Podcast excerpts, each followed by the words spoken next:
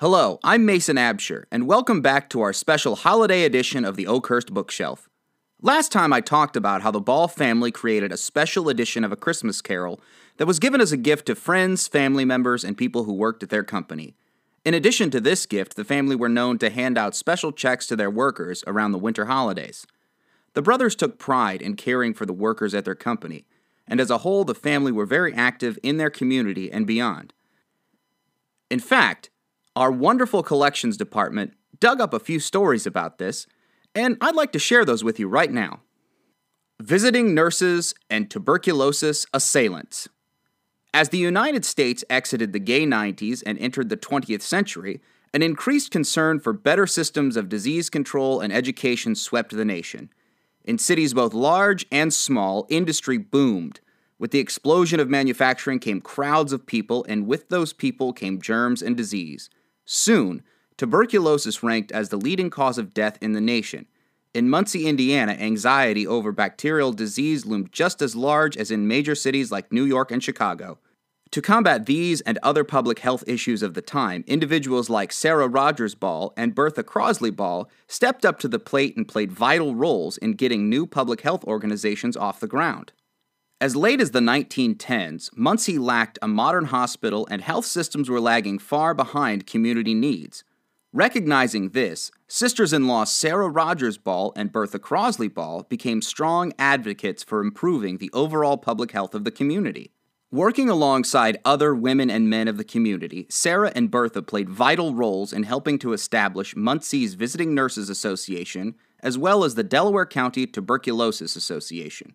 Through the work of these organizations, Muncie and Delaware County saw major improvements in the area's public health in the 1920s, 1930s, and 1940s. With the assistance of visiting nurses and the Tuberculosis Association, families built a better knowledge of health practices, becoming better equipped to care for themselves and loved ones at home. New mothers received post child labor and birth support and care. Children benefited from nutritional assistance programs, and individuals could receive support through mental hygiene initiatives. The active cases of tuberculosis in Delaware County also dropped drastically from the 1920s to the 1940s. In 1921, 118 out of every 100,000 residents tested positive for the disease. By 1946, only 22 out of every 100,000 residents were infected. While the Ball family helped establish Ball Memorial Hospital in the 1920s, Sarah and Bertha's work toward broader public health did not stop with its construction. Both women remained active and engaged in the activities of the Visiting Nurses Association and the Delaware County Tuberculosis Association for years to come. Speaking about Bertha Crosley Ball, a Miss Wendell, who was also involved with the Tuberculosis Association, said, This woman has given much of herself. She has made hearts lighter, countless homes happier. To me, she has been an inspiration. Through her guidance, this great piece of work was made possible.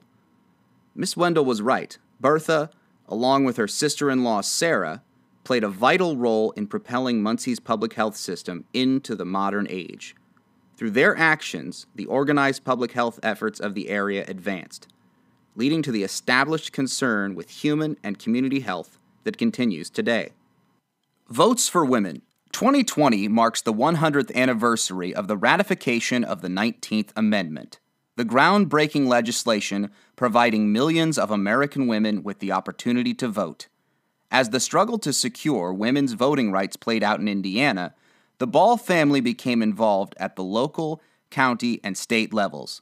From the time of its founding in 1912, women of the Ball family became active members of the Women's Franchise League of Muncie, a local organization that advocated for women's rights to vote, educated the Muncie community about equal citizenship, and worked to help establish additional suffrage organizations in nearby communities and neighborhoods of Muncie, including a suffrage club for Muncie's African American community. Taking on a variety of leadership roles in the organization, Bessie, Bertha, and Sarah Ball became vocal advocates for women's right to vote. Additionally, Emma Ball was an active club member regularly providing lectures and talks on relevant topics. And Sarah and Bessie both represented Muncie's suffrage organization at state meetings of the Women's Franchise League of Indiana. Throughout the 1910s, the Ball family hosted meetings of the local suffrage organization in their homes, including a visit by noted national suffragist Ida Husted Harper to Nevesham, the home of Bertha and Edmund Ball, in 1918. By hosting such visible events, the Ball family gave legitimacy to the suffrage cause at a time when not all residents saw value in women's voting rights. In 1919, when suffragists across the nation put on a full court press encouraging states to ratify the recently passed 19th Amendment, ratification from 36 states was needed to put the legislation into action.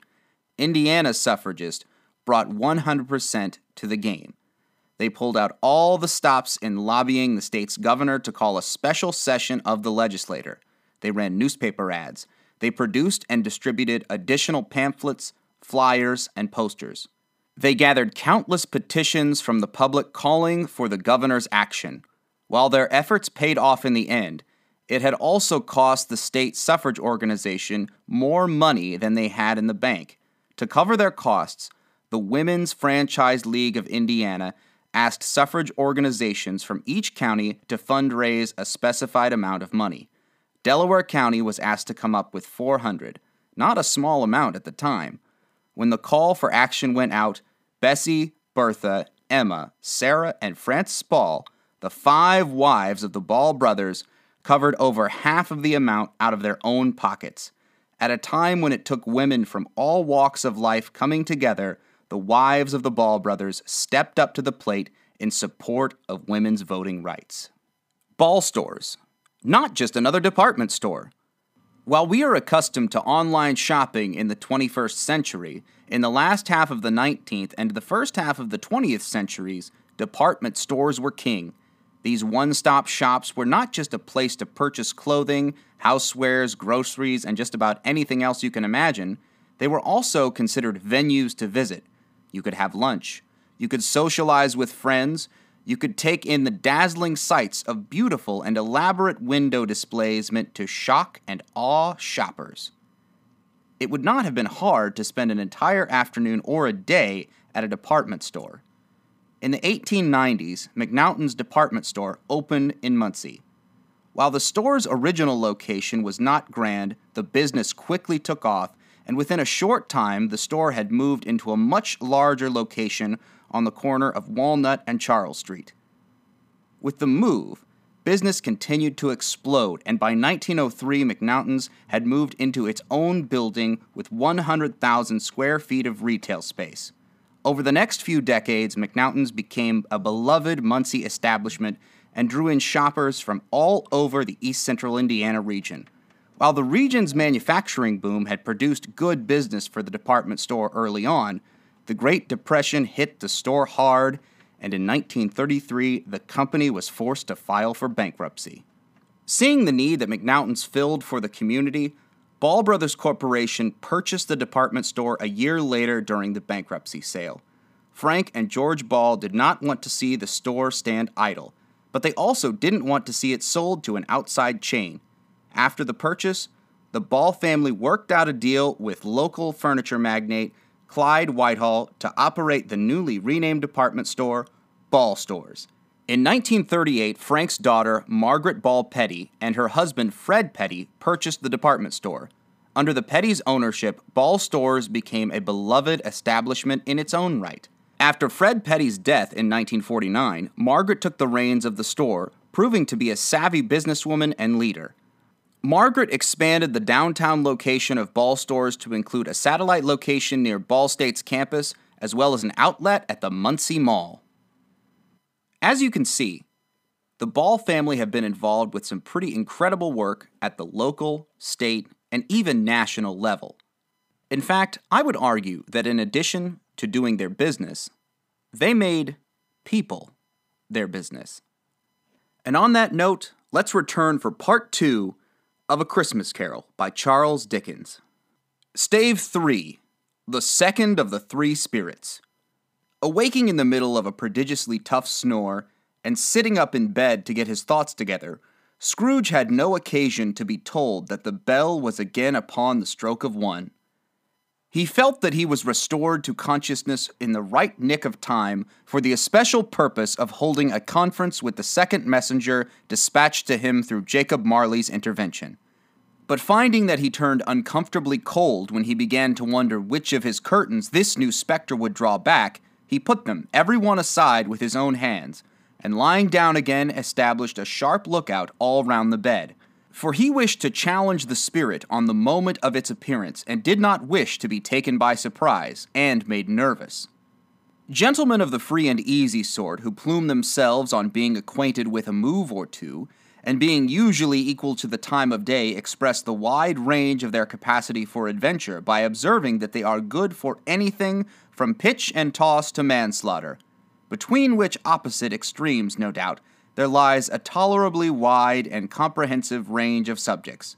Without venturing for Scrooge quite as heartily as this, I don't mind calling on you to believe that he was ready for a good, broad field of strange appearances, and that nothing between a baby and rhinoceros would have astonished him very much.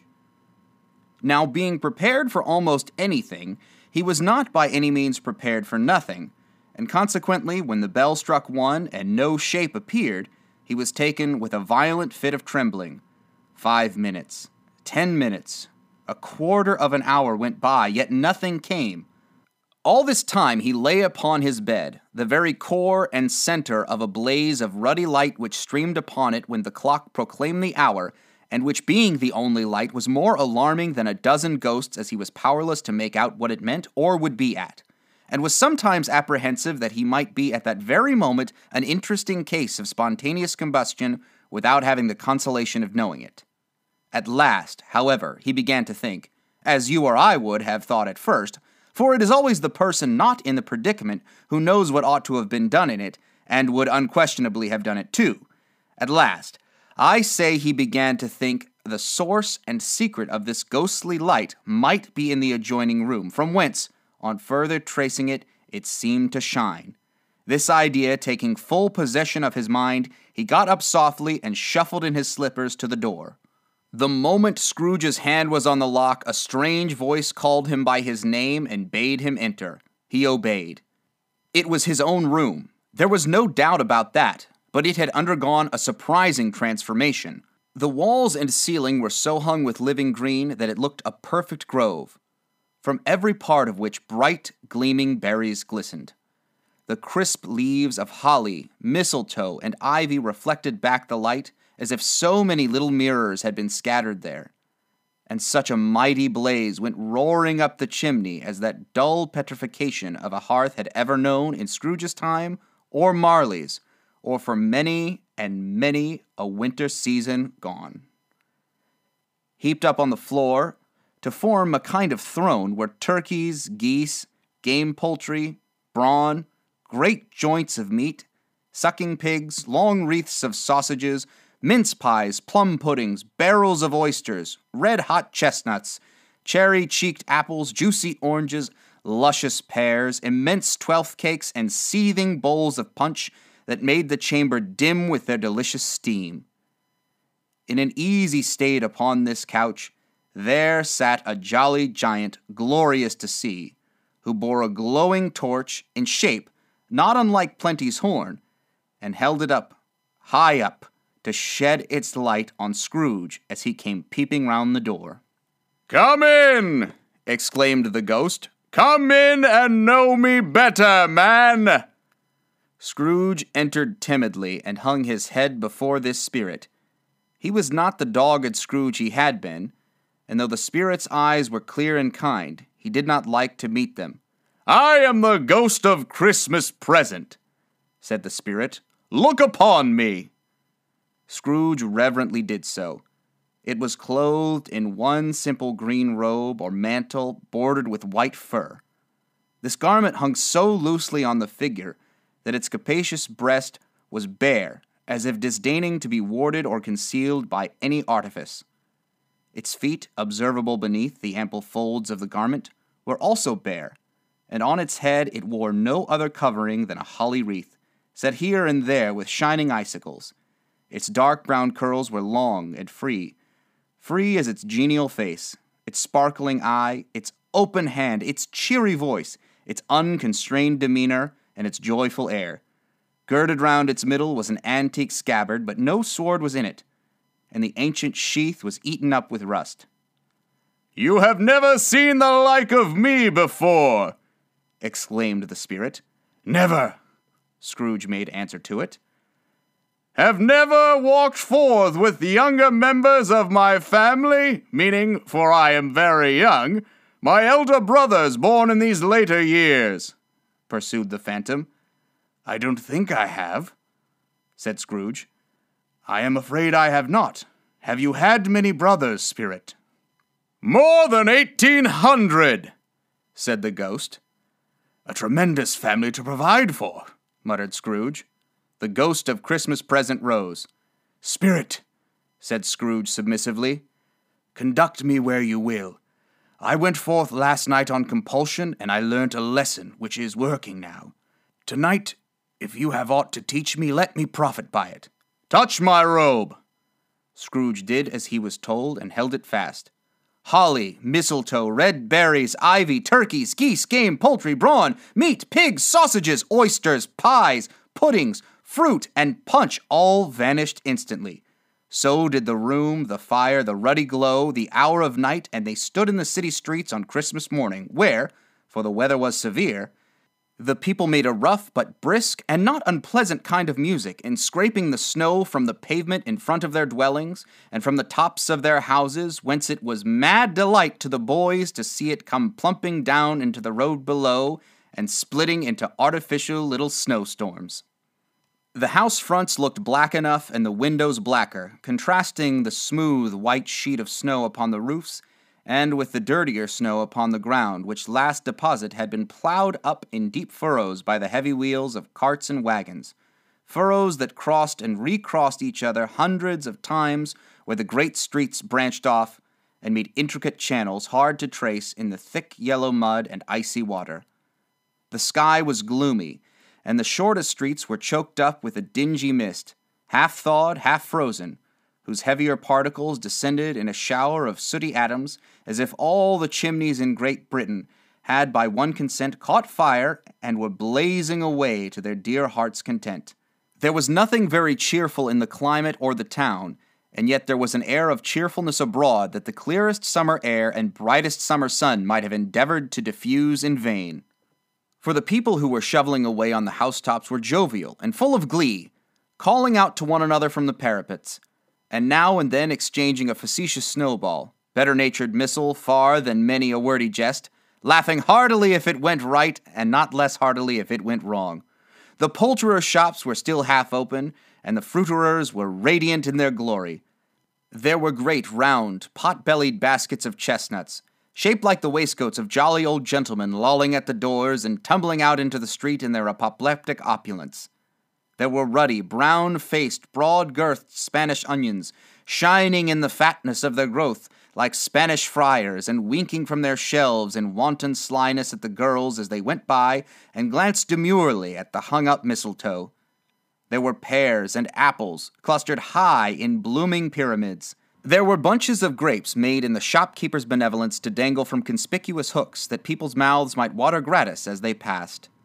There were piles of filberts, mossy and brown, recalling in their fragrance ancient walks among the woods and pleasant shufflings ankle deep through withered leaves. There were Norfolk biffins, squat and swarthy, setting off the yellow of the oranges and lemons in the great compactness of their juicy persons, urgently entreating and beseeching to be carried home in paper bags and eaten after dinner. The very gold and silver fish set forth among these choice fruits in a bowl though members of a dull and stagnant blooded race appeared to know that there was something going on, and, to a fish, went gasping round and round their little world in slow and passionless excitement. The grocers, oh, the grocers nearly closed with perhaps two shutters down or one, but through those gaps such glimpses. It was not alone that the scales descending on the counter made a merry sound, or that the twine and roller parted company so briskly, or that the canisters were rattled up and down like juggling tricks, or even that the blended scents of tea and coffee were so grateful to the nose, or even that the raisins were so plentiful and rare, the almonds so extremely white, the sticks of cinnamon so long and straight, the other spices so delicious, the candied fruits so caked and spotted with molten sugar as to make the coldest lookers on feel faint and subsequently bilious. Nor was it that the figs were moist and pulpy, or that the French plums blushed in modest tartness from their highly decorated boxes, or that everything was good to eat and in its Christmas dress, but the customers were all so hurried and eager in the hopeful promise of the day that they tumbled up against each other at the door, crashing their wicker baskets wildly, and left their purchases upon the counter, and came running back to fetch them, and committed hundreds of the like mistakes in the best humor possible, while the grocer and his people were so frank and fresh that the polished hearts with which they fastened their aprons behind might have been their own, worn outside for general inspection and for Christmas daws to peck at, if they chose. But soon the steeples called good people all to church and chapel, and away they came, flocking through the streets in their best clothes and with their gayest faces, and at the same time there emerged from scores of by streets, lanes, and nameless turnings innumerable people carrying their dinners to the bakers' shops. The sight of these poor revelers appeared to interest the spirit very much, for he stood with Scrooge beside him in a baker's doorway, and taking off the covers as their bearers passed, sprinkled incense on their dinners from his torch. And it was a very uncommon kind of torch, for once or twice, when there were angry words between some dinner carriers who had jostled each other, he shed a few drops of water on them from it, and their good humor was restored directly. For they said it was a shame to quarrel upon Christmas Day, and so it was. God love it, so it was. In time, the bells ceased, and the bakers were shut up, and yet there was a genial shadowing forth of all these dinners and the progress of their cooking, in the thawed blotch of wet above each baker's oven, where the pavement smoked as if its stones were cooking too. Is there a peculiar flavor in what you sprinkle from your torch? asked Scrooge. There is. My own. Would it apply to any kind of dinner on this day? asked Scrooge. To any kindly given, to a poor one most. Why to a poor one most? asked Scrooge. Because it needs it most. Spirit, said Scrooge after a moment's thought. I wonder you, of all the beings in the many worlds about us, should desire to cramp these people's opportunities of innocent enjoyment. Aye, cried the spirit. You would deprive them of their means of dining every seventh day, often the only day on which they can be said to dine at all, said Scrooge wouldn't you? Aye, cried the spirit. You seek to close these places on the seventh day, said Scrooge. And it comes to the same thing. I seek, exclaimed the spirit. Forgive me if I am wrong. It has been done in your name, or at least in that of your family, said Scrooge. There are some upon this earth of yours, returned the spirit, who lay claim to know us and who do their deeds of passion, pride, ill will, hatred, envy, bigotry, and selfishness in our name, who are as strange to us and all our kith and kin as if they had never lived. Remember that, and charge their doings on themselves, not us. Scrooge promised that he would, and they went on, invisible as they had been before, into the suburbs of the town. It was a remarkable quality of the ghost which Scrooge had observed at the baker's, that notwithstanding his gigantic size, he could accommodate himself to any place with ease, and that he stood beneath a low roof quite as gracefully and like a supernatural creature as it was possible he could have done in any lofty hall. And perhaps it was the pleasure the good spirit had in showing off this power of his, or else it was his own kind, generous, hearty nature and his sympathy with all poor men that led him straight to Scrooge's clerks for there he went and took Scrooge with him, holding to his robe. And on the threshold of the door, the spirit smiled and stopped to bless Bob Cratchit's dwelling with the sprinkling of his torch. Think of that! Bob had but fifteen bob a week himself, he pocketed on Saturdays, but fifteen copies of his Christian name, and yet the ghost of Christmas present blessed his four roomed house.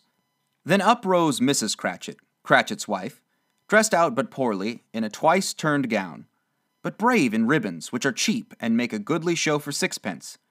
and she laid the cloth, assisted by Belinda Cratchit, second of her daughters, also brave in ribbons, while Master Peter Cratchit plunged a fork into the saucepan of potatoes, and getting the corners of his monstrous shirt collar, Bob's private property, conferred upon his son an heir in honor of the day, into his mouth, rejoiced to find himself so gallantly attired, and yearned to show his linen in the fashionable parks.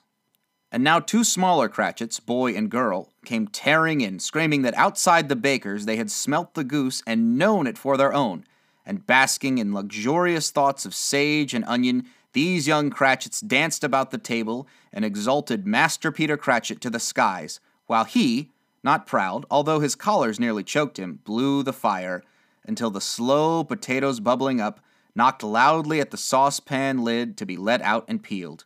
What has ever got your precious father, then? said Mrs. Cratchit, and your brother, Tiny Tim, and Martha warn't as late last Christmas Day by half an hour.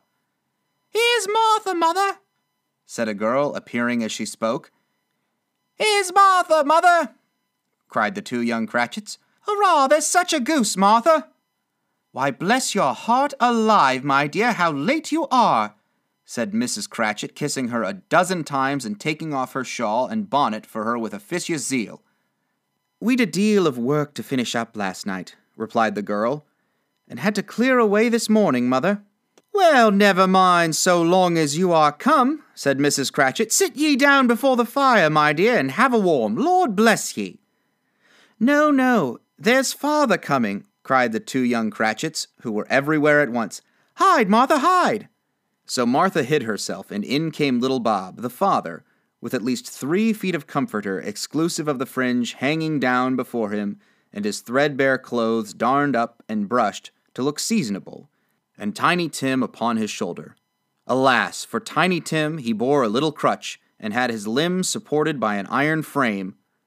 Where's our Martha? cried Bob Cratchit, looking round. Not coming, said Mrs. Cratchit. Not coming, said Bob with a sudden declension in his high spirits, for he had been Tim's blood horse all the way from church and had come home rampant. Not coming upon Christmas Day. Martha didn't like to see him disappointed, if it were only in joke, so she came out prematurely from behind the closet door and ran into his arms while the two young Cratchits hustled Tiny Tim and bore him off into the wash house that he might hear the pudding singing in the copper. And how did little Tim behave? asked Mrs. Cratchit when she had rallied Bob on his credulity, and Bob had hugged his daughter to his heart's content. As good as gold, said Bob, and better. Somehow he gets thoughtful sitting by himself so much and thinks the strangest things you ever heard. He told me coming home that he hoped the people saw him in the church because he was a cripple, and it might be pleasant to them to remember upon Christmas Day who made lame beggars walk and blind men see. Bob's voice was tremulous when he told them this, and trembled more when he said that Tiny Tim was growing strong and hearty. His active little crutch was heard upon the floor, and back came Tiny Tim before another word was spoken, escorted by his brother and sister to his stool before the fire.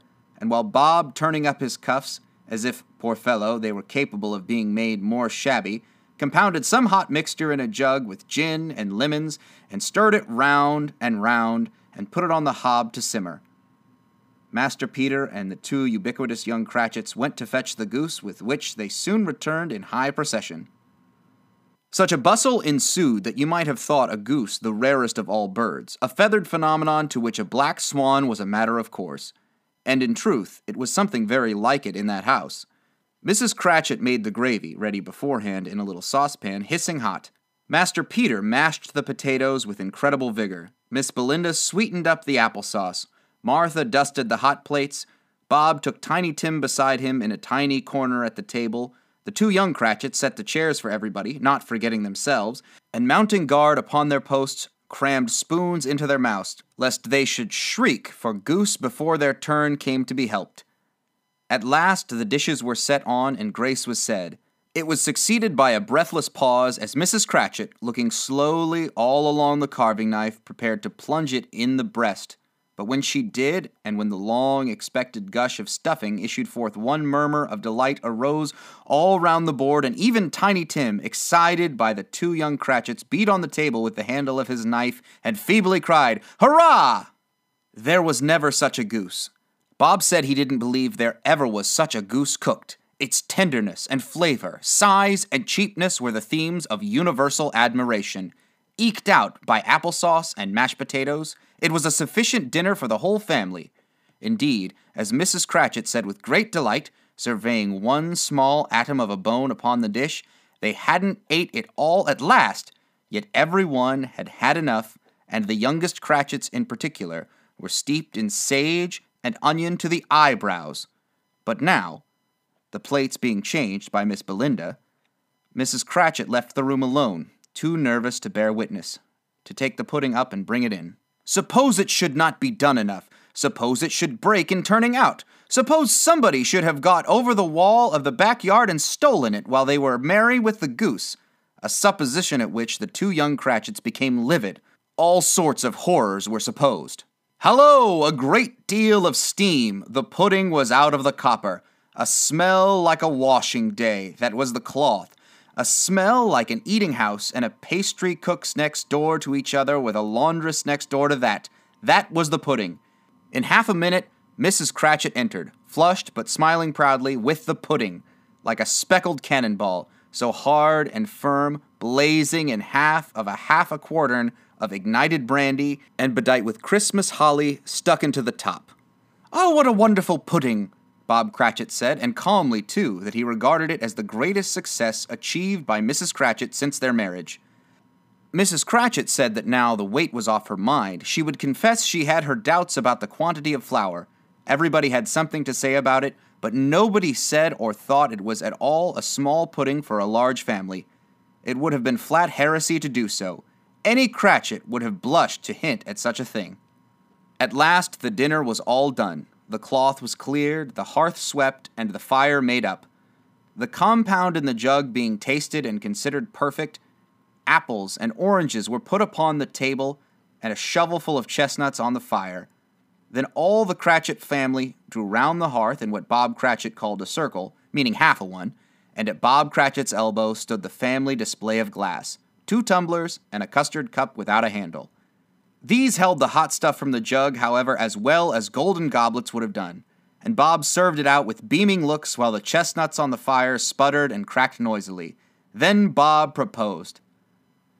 A Merry Christmas to us all, my dears. God bless us, which the family re echoed. God bless us, every one, said Tiny Tim, the last of all. He sat very close to his father's side upon his little stool. Bob held his withered little hand in his as if he loved the child and wished to keep him by his side and dreaded that he might be taken from him. Spirit, said Scrooge with an interest he had never felt before, tell me if Tiny Tim will live. I see a vacant seat, replied the ghost, in the poor chimney corner, and a crutch without an owner, carefully preserved. If these shadows remain unaltered by the future, the child will die. No, no, said Scrooge. Oh, no, kind spirit, say that he will be spared. If these shadows remain unaltered by the future, none other of my race, returned the ghost, will find him here. What then? If he be like to die, he had better do it, and decrease the surplus population. Scrooge hung his head to hear his own words quoted by the Spirit and was overcome with penitence and grief. Man, said the ghost. If man you be in heart, not adamant, forbear that wicked cant until you have discovered what the surplus is, and where it is. Will you decide what men shall live, what men shall die? It may be that in the sight of heaven you are more worthless and less fit to live than millions like this poor man's child. O oh God, to hear the insect on the leaf pronouncing on the too much life among his hungry brothers in the dust. Scrooge bent before the ghost's rebuke, and trembling cast his eyes upon the ground. But he raised them speedily on hearing his own name. Mr. Scrooge, said Bob, I'll give you Mr. Scrooge, the founder of the feast. The founder of the feast, indeed, cried Mrs. Cratchit, reddening. I wish I had him here. I'd give him a piece of my mind to feast upon, and I'd hope he'd have a good appetite for it. My dear, said Bob, the children, Christmas Day. It should be Christmas Day, I am sure, said she, on which one drinks the health of such an odious, stingy, hard, unfeeling man as Mr. Scrooge. You know he is, Robert. Nobody knows it better than you do, poor fellow. My dear, was Bob's mild answer, Christmas Day. I'll drink his health for your sake and the day's, said Mrs. Cratchit, not for his. Long life to him, a Merry Christmas, and a Happy New Year. He'll be very merry and very happy, I have no doubt. The children drank the toast after her. It was the first of their proceedings which had no heartiness. Tiny Tim drank it last of all, but he didn't care twopence for it. Scrooge was the ogre of the family. The mention of his name cast a dark shadow on the party, which was not dispelled for a full five minutes. After it had passed away, they were ten times merrier than before from the mere relief of Scrooge the Baleful being done with. Bob Cratchit told them how he had a situation in his eye for Master Peter, which would bring in, if obtained, full five and sixpence weekly. The two young Cratchits laughed tremendously at the idea of Peter's being a man of business, and Peter himself looked thoughtfully at the fire from between his collars, as if he were deliberating what particular investments he should favor when he came into the receipt of that bewildering income. Martha, who was a poor apprentice at a milliner's, then told them what kind of work she had to do, and how many hours she worked at a stretch, and how she meant to lie abed tomorrow morning for a good long rest, tomorrow being a holiday she passed at home. Also, how she had seen a countess and a lord some days before, and how the Lord was about as tall as Peter, at which Peter pulled up his collar so high that you couldn't have seen his head if you had been there. All this time, the chestnuts and the jug went round and round, and by and by, they had a song about a lost child traveling in the snow from Tiny Tim, who had a plaintive little voice, and sang it very well indeed. There was nothing of high mark in this. They were not a handsome family. They were not well dressed. Their shoes were far from being waterproof, their clothes were scanty, and Peter might have known, and very likely did, the inside of a pawnbroker's.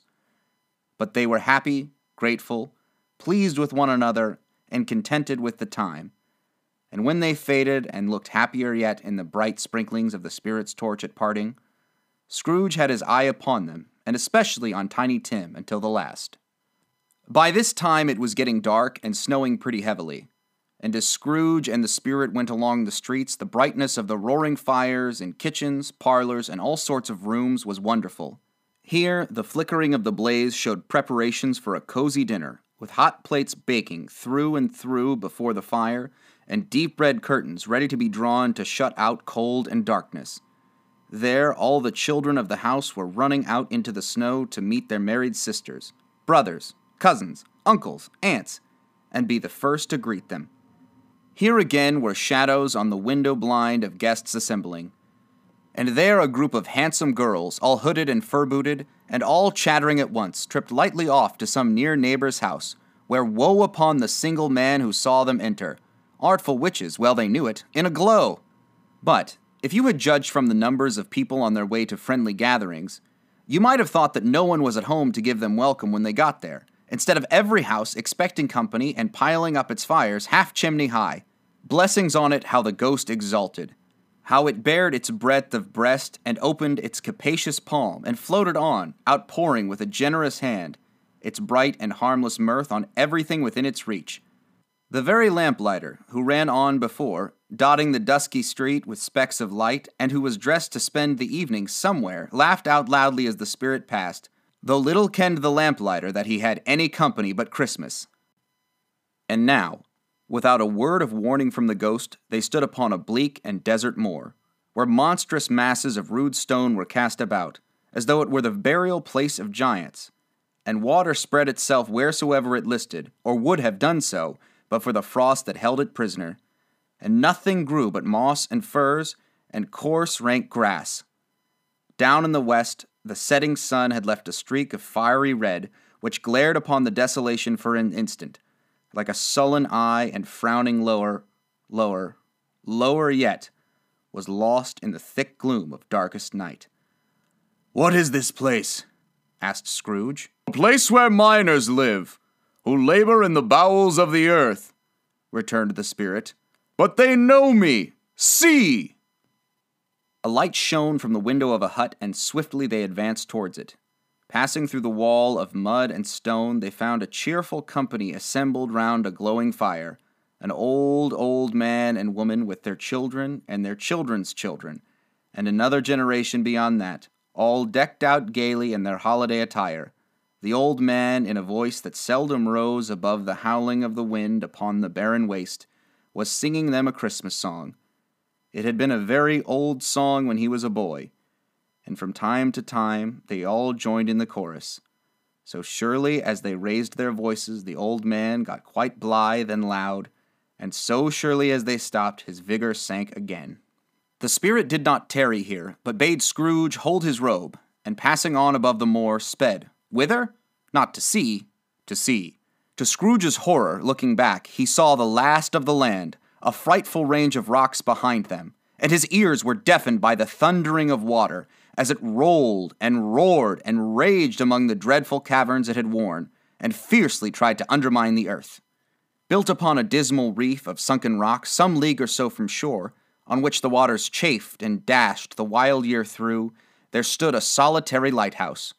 Great heaps of seaweed clung to its base, and storm birds, born of the wind, might suppose, as seaweed of the water, rose and fell about it like the waves they skimmed. But even here, two men who watched the light had made a fire that through the loophole in the thick stone wall shed out a ray of brightness on the awful sea. Joining their horny hands over the rough table at which they sat, they wished each other Merry Christmas in their can of grog, and one of them, the elder too, with his face all damaged and scarred with hard weather, as the figurehead of an old ship might be, struck up a sturdy song that was like a gale in itself.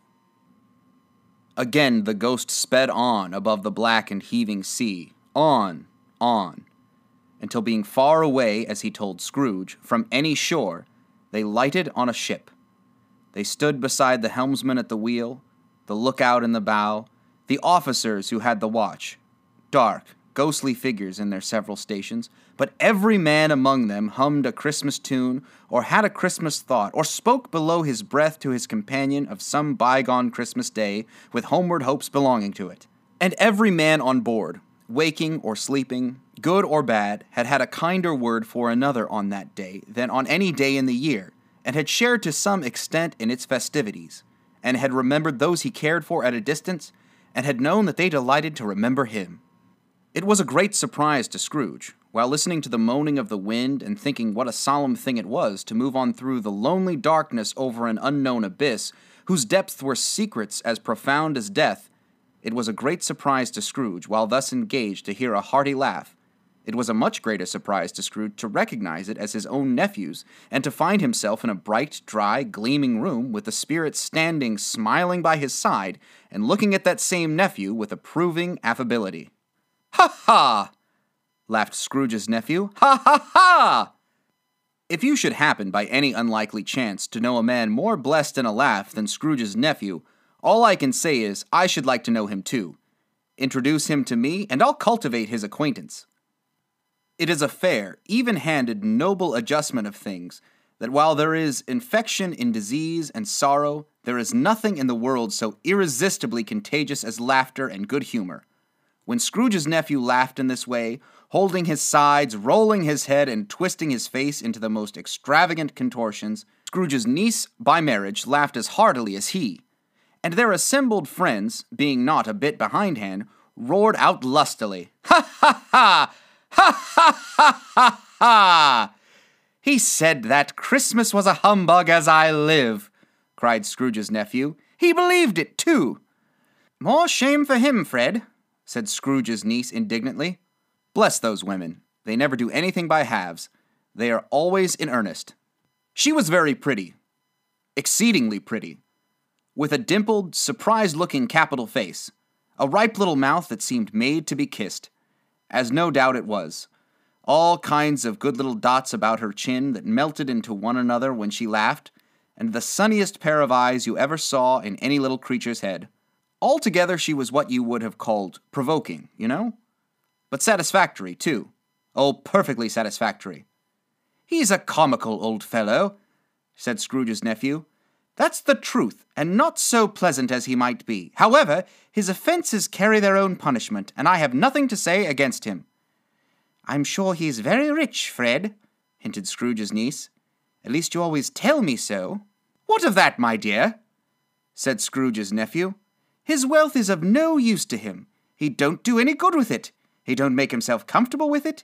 He hasn't the satisfaction of thinking that he is ever going to benefit us with it. I have no patience with him, observed Scrooge's niece. Scrooge's niece's sisters and all the other ladies expressed the same opinion. Oh, I have, said Scrooge's nephew. I am sorry for him. I couldn't be angry with him if I tried. Who suffers by his ill whims? Himself, always. Here he takes it into his head to dislike us, and he won't come and dine with us. What's the consequence? He don't lose much of a dinner. Indeed, I think he loses a very good dinner, interrupted Scrooge's niece. Everybody else said the same, and they must be allowed to have been competent judges, because they had just had dinner, and with the dessert upon the table were clustered round the fire by lamplight. Well, I'm very glad to hear it, said Scrooge's nephew, because I haven't great faith in these young housekeepers. What do you say, Topper? Topper had clearly got his eye upon one of Scrooge's niece's sisters, for he answered that a bachelor was a wretched outcast who had no right to express an opinion on the subject. Whereat Scrooge's niece's sister, the plump one with the lace tucker, not the one with the roses, blushed. Do go on, Fred, said Scrooge's niece, clapping her hands. He never finishes what he begins to say. He is such a ridiculous fellow. Scrooge's nephew reveled in another laugh, and as it was impossible to keep the infection off, though the plump sister tried hard to do it with aromatic vinegar, his example was unanimously followed. I was only going to say, said Scrooge's nephew, that the consequence of his taking a dislike to us and not making merry with us is, as I think that he loses some pleasant moments, which could do him no harm. I am sure he loses pleasanter companions than he can find in his own thoughts, either in his mouldy old office or his dusty chambers. I mean to give him the same chance every year, whether he likes it or not, for I pity him. He may rail at Christmas till he dies, but he can't help thinking better of it. I defy him, if he finds me going there in good temper year after year and saying, Uncle Scrooge, how are you? If it only puts him in the vein to leave his poor clerk fifty pounds, that's something. And I think I shook him yesterday. It was their turn to laugh now at the notion of his shaking Scrooge. But being thoroughly good natured and not much caring what they laughed at, so that they laughed at any rate, he encouraged them in their merriment and passed the bottle joyously. After tea, they had some music. For they were a musical family and knew what they were about when they sung a glee or catch, I can assure you. Especially Topper, who could growl away in the bass like a good one and never swell the large veins in his forehead or get red in the face over it. Scrooge's niece played well upon the harp, and played among other tunes a simple little air, a mere nothing, you might learn to whistle it in two minutes, which had been familiar to the child who fetched Scrooge from the boarding school, as he had been reminded by the ghost of Christmas past. When this strain of music sounded, all the things that ghost had shown him came upon his mind. He softened more and more, and thought that if he could have listened to it often years ago, he might have cultivated the kindness of life for his own happiness with his own hands without resorting to the sexton's spade that buried Jacob Marley. But they didn't devote the whole evening to music. After a while, they played at forfeits. For it is good to be children sometimes, and never better than at Christmas, when its mighty founder was a child himself. Stop! There was first a game at Blind Man's Bluff. Of course there was. And I no more believe Topper was really blind than I believe he had eyes in his boots. My opinion is that it was a done thing between him and Scrooge's nephew, and that the ghost of Christmas present knew it. The way he went after that plump sister in the lace tucker was an outrage on the credulity of human nature, knocking down the fire irons, tumbling over the chairs, bumping against the piano, smothering himself among the curtains. Wherever she went, there went he. He always knew where the plump sister was. He wouldn't catch anybody else. If you had fallen up against him, as some of them did, on purpose, he would have made a feint endeavoring to seize you, which would have been an affront to your understanding, and would instantly have sidled off in the direction of the plump sister. She often cried out that it wasn't fair, and it really was not. But when at last he caught her, when in spite of all her silken rustlings and her rapid flutterings past him, he got her into a corner whence there was no escape, then his conduct was the most execrable. For his pretending not to know her, his pretending that it was necessary to touch her headdress, and further to assure himself of her identity by pressing a certain ring upon her finger and a certain chain about her neck was vile, monstrous. No doubt she told him her opinion of it. When another blind man being in office, they were so very confidential together behind the curtains. Scrooge's niece was not one of the blind man's bluff party, but was made comfortable with a large chair and a footstool in a snug corner where the ghost and Scrooge were close behind her. But she joined in the forfeits and loved her love to admiration with all the letters of the alphabet. Likewise, at the game of how, when, and where, she was very great, and to the secret joy of Scrooge's nephew, beat her sisters hollow. Though they were sharp girls, too, as Topper could have told you. There might have been twenty people there, young and old, but they all played, and so did Scrooge for wholly forgetting in the interest he had in what was going on that his voice made no sound in their ears. He sometimes came out with his guess quite loud, and very often guessed quite right, too, for the sharpest needle, best Whitechapel, warranted not to cut in the eye, was not sharper than Scrooge, blunt as he took it in his head to be. The ghost was greatly pleased to find him in this mood, and looked upon him with such favor that he begged like a boy to be allowed to stay until the guest departed. But this, the spirit said, could not be done. Here is a new game, said Scrooge. One half hour, Spirit, only one.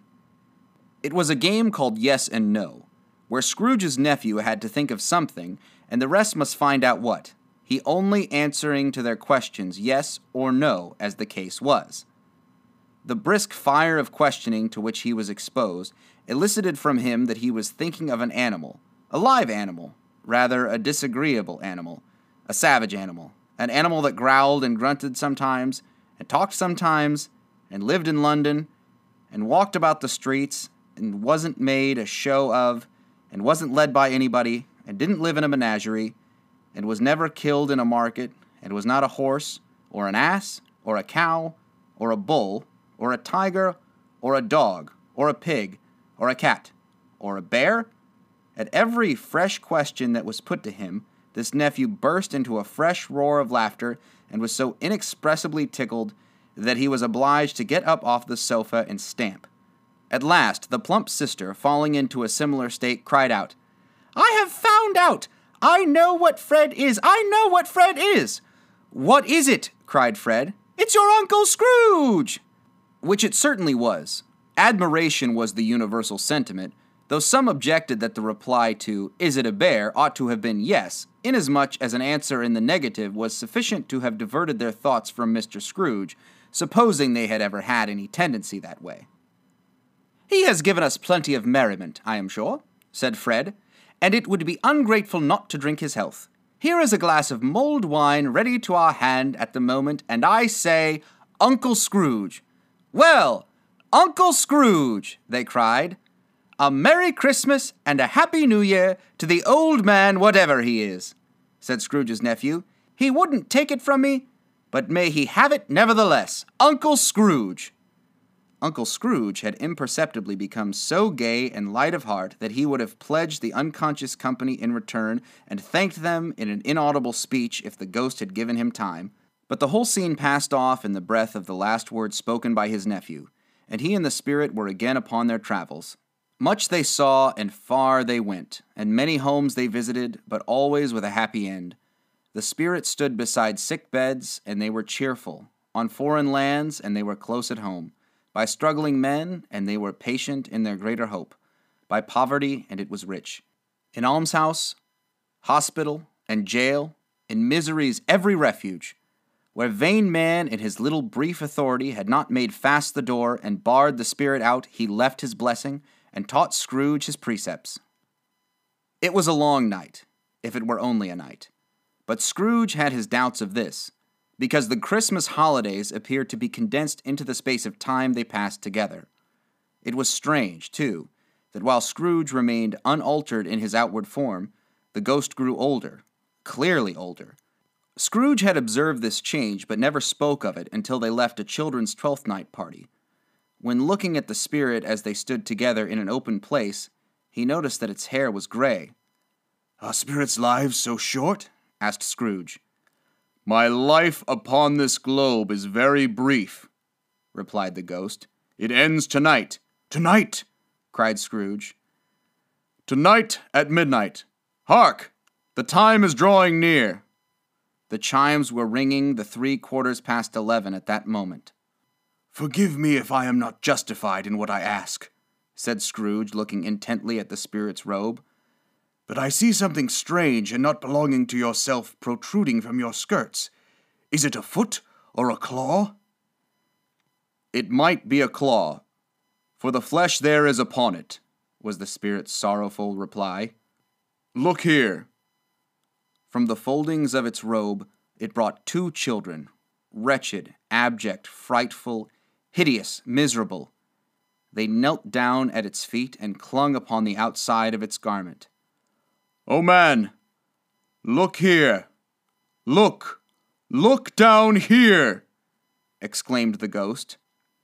They were a boy and girl, yellow, meager, ragged, scowling, wolfish, but prostrate too in their humility. Where graceful youth should have filled their features out and touched them with its freshest tints, a stale and shriveled hand, like that of age, had pinched and twisted them and pulled them into shreds. Where angels might have sat, enthroned devils lurked and glared out menacing. No change, no degradation, no perversion of humanity in any grade through all the mysteries of wonderful creation has monsters half so horrible and dread. Scrooge started back, appalled. Having them shown to him in this way, he tried to say they were fine children, but the words choked themselves rather than be parties to a lie of such enormous magnitude. Spirit, are they yours? Scrooge could say no more.